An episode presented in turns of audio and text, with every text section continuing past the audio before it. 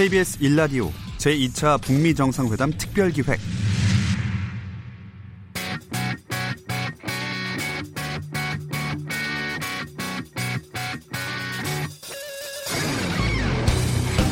김경래 최강 시사.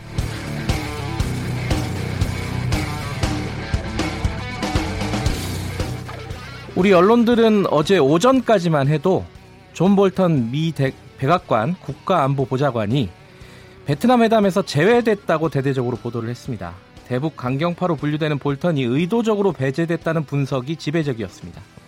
하지만 볼턴은 어제 하노이에 도착했습니다. 북한 관련 기사에서는 이른바 묻지마 팩트들이 판을 칩니다. 아무도 확인할 수 없다는 것이라는 이유로 신뢰할 수 없는 취재원의 한마디를 근거로 우리 언론들이 말 그대로 지르는 경우가 많기 때문입니다. 저는 구체적인 팩트가 동반되지 않는 한 북한 관련 각종 설들은 믿지 않습니다. 일부 언론들의 보도만 믿는다면 최룡해도 현송월도 리영길도 이미 숙청돼서 세상에 없는 사람일 겁니다. 조선일보가 오늘 아침 일면 헤드라인에 뽑아놓은 영변핵 부분 폐기도 장담 못할 하노이 회담이라는 일면 기사도 이게 소망인지 딴지인지 기사인지 사설인지 도무지 알 수 없는 노릇입니다.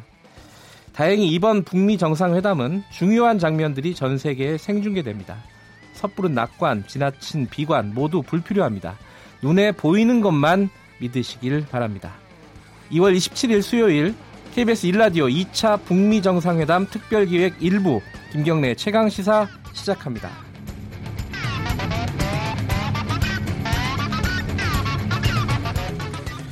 네, 하노이부터 연결해 보겠습니다. 어, 제 양국 정상이 하노이에 도착을 했죠. 김정은 위원장은 사흘을 기차를 타고 왔고 어, 트럼프 대통령은 비행기로 어제 밤 늦게 도착을 했다고 합니다. 오늘부터 이제 본격적인 정상회담이 시작이 되는데요. 하노이 현지에 나가 있는 취재 기자 연결하죠. 서영민 기자. 네, 안녕하세요. 예. 지금 거기가 2시간 정도 빠르니까 5시 반쯤 반. 됐네요. 네. 일찍 일어나셨네요. 네, 일찍 일어났습니다. 예. 자, 어제 굉장히 정신이 없었죠? 네, 뭐 제가 여기 온 게 한 일요일이었는데 한 나흘째 됐고 예. 어제는 제가 또 동당에 예. 그 김정은 위원장 아, 온다고 해서 네네네 예. 거기 갔다 왔기 때문에 또 바빴고 갔다 오는데 왔다 갔다 하는데 한 편도 3시간 반, 4시간이기 때문에 네. 뭐 이동이 상당히 많았습니다. 아, 기자들도 이렇게 차량 통제를 해주나요? 어땠습니까? 아 해주지 않고요. 아 그래요? 뭐 저희가 기자인지도 어. 잘 모르고요. 말이 안 통하기 때문에 예. 가이드가 잘 말해주길 기대할 수밖에 없습니다. 예. 자 하노이 분위기가 뭐 여러 네. 차례 뭐 화면으로도 보고 그랬는데 실제로 네. 가서 보니까 어떻습니까? 네. 뭐 분위기가 정상회담 분위기가 좀 있나요? 아 뭐 정상회담 분위기라고 하면 뭐 일부 특급 호텔 주변 아하, 예. 뭐 군경들 보이고 기자들 외국인들 같아 보이는 사람들이 많이 다니고 네.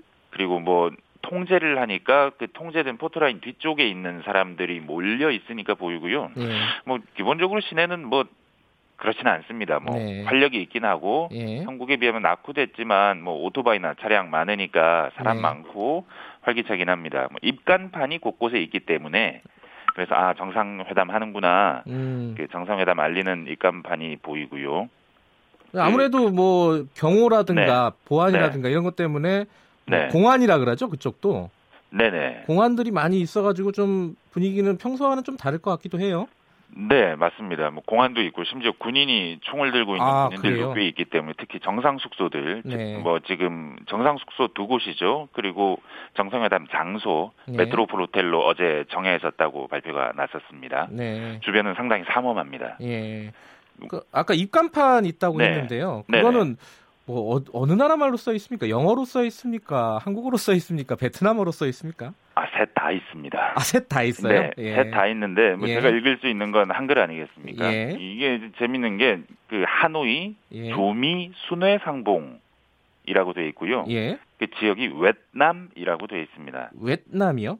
아. 이게 베트남을 말하는 것 같은데요. 북한식 네. 표 어, 저기 그렇게 표기죠 네. 이게. 예. 전 처음에 이거 잘못 표기한 줄 알았는데 예. 물어보니까 이게 조선어 표기라고 예, 하더라고요. 예. 예, 뭐 순회상봉이라는 말도 우리는 음. 정상회담이라는 말을 쓰니까요. 네. 그 한글로 되긴 했지만 예. 북한식 표기였던 겁니다. 예, 그런 그 네. 입간판 같은 것들이 시내에 이렇게 곳곳에 걸려 네. 있는 모양이군요. 네, 그렇습니다. 아까 동당역 얘기를 잠깐 하셨는데 네. 거기가 아마 취재진이 굉장히 많이 몰려갖고 좀 취재가 힘들었을 것 같아요. 네, 뭐 취재진도 한 100여 명 이상이 모였고요. 네. 뭐 하노이에서도 한 4시간 가까이 떨어진 곳이고요. 네. 뭐 국경 근처에 작은 역이기 때문에 뭐 상당히 뭐 어려운 점이 많았습니다. 인터넷 통신 연결이랄지요. 아하.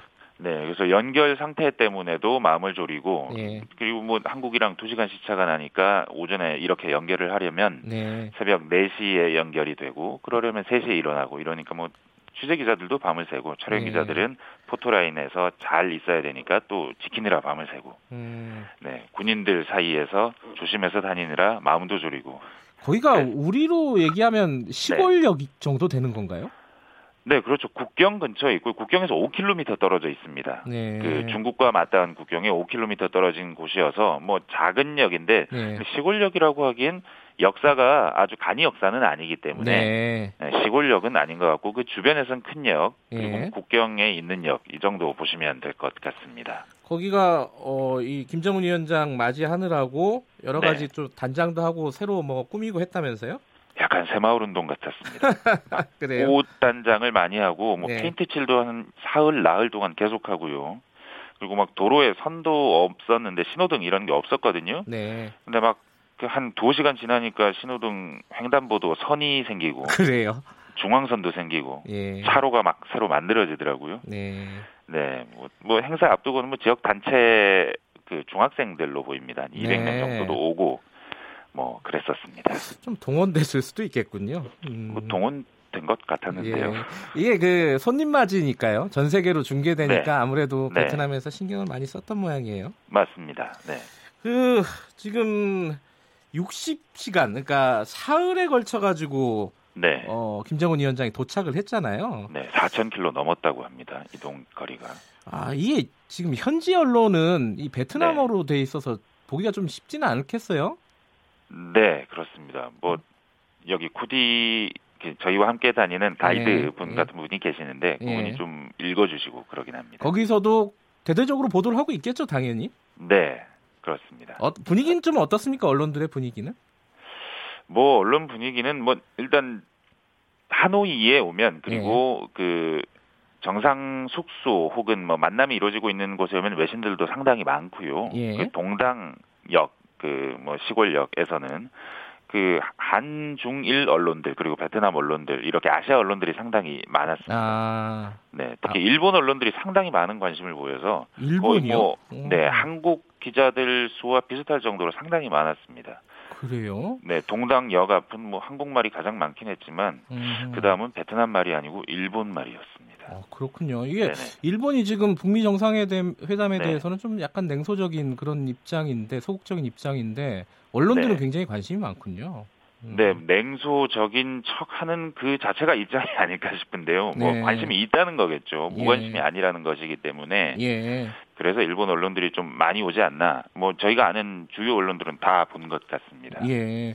그 네. 외신들도 굉장히 많이 왔고 프레스센터를 네. 네. 외신들하고 같이 쓰나요? 어떻습니까 지금? 네, 프레스센터는 뭐 한 곳에 마련돼 있고요. 각국별로 예. 뭐큰 부스 큰뭐 부스 같은 것도 따로 마련하기도 하지만 네. 뭐다 같이 쓰고는 있고요. 근데 예. 다만 이게 현장이 그 미디어 센터에 있지는 않기 때문에 네. 뭐 일선 취재하는 기자들은 뭐 밖에 다 나와 있습니다. 아 그렇군요. 네, 이른바 뻗치기라고 하는 예. 그 길목을 잡고 서서 누가 지나다니는지 보고 예. 하는 작업들이 이어지고 있습니다. 그 한때는 그 백악관 기자들, 그러니까 백악관 프레스센터가 네. 어, 네. 김정은 위원장 숙소랑 같이 있어가지고 네. 그게 어, 일이 어떻게 진행되나 궁금했었는데 지금은 네. 갈라졌죠? 따로 차린 거죠? 네, 회담 임박하면서 뭐 이게 뭐 같이 있으니까 네. 뭐 기자들이 드나들기도 좀 편하지 않겠느냐. 예. 그리고 뭐 김정은 위원장이 뭐 기자들 뭐 피하지 않지 않겠느냐 뭐 예. 이런 얘기들도 있긴 예. 했었습니다. 예. 그런데 뭐 김정은 위원장 도착하자마자 그 백악관 프레스센터 방을 뺐습니다. 예. 다른 곳으로 이동했고요. 예. 그리고 뭐 철저히 통제하고 그리고 뭐 이제 추가적인 예약은 받지 않고 예.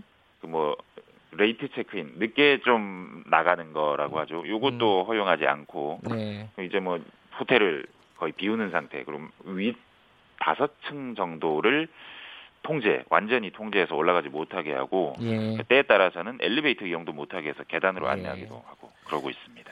알겠습니다. 그 네. KBS 취재진은 한 몇 명이나 갔습니까?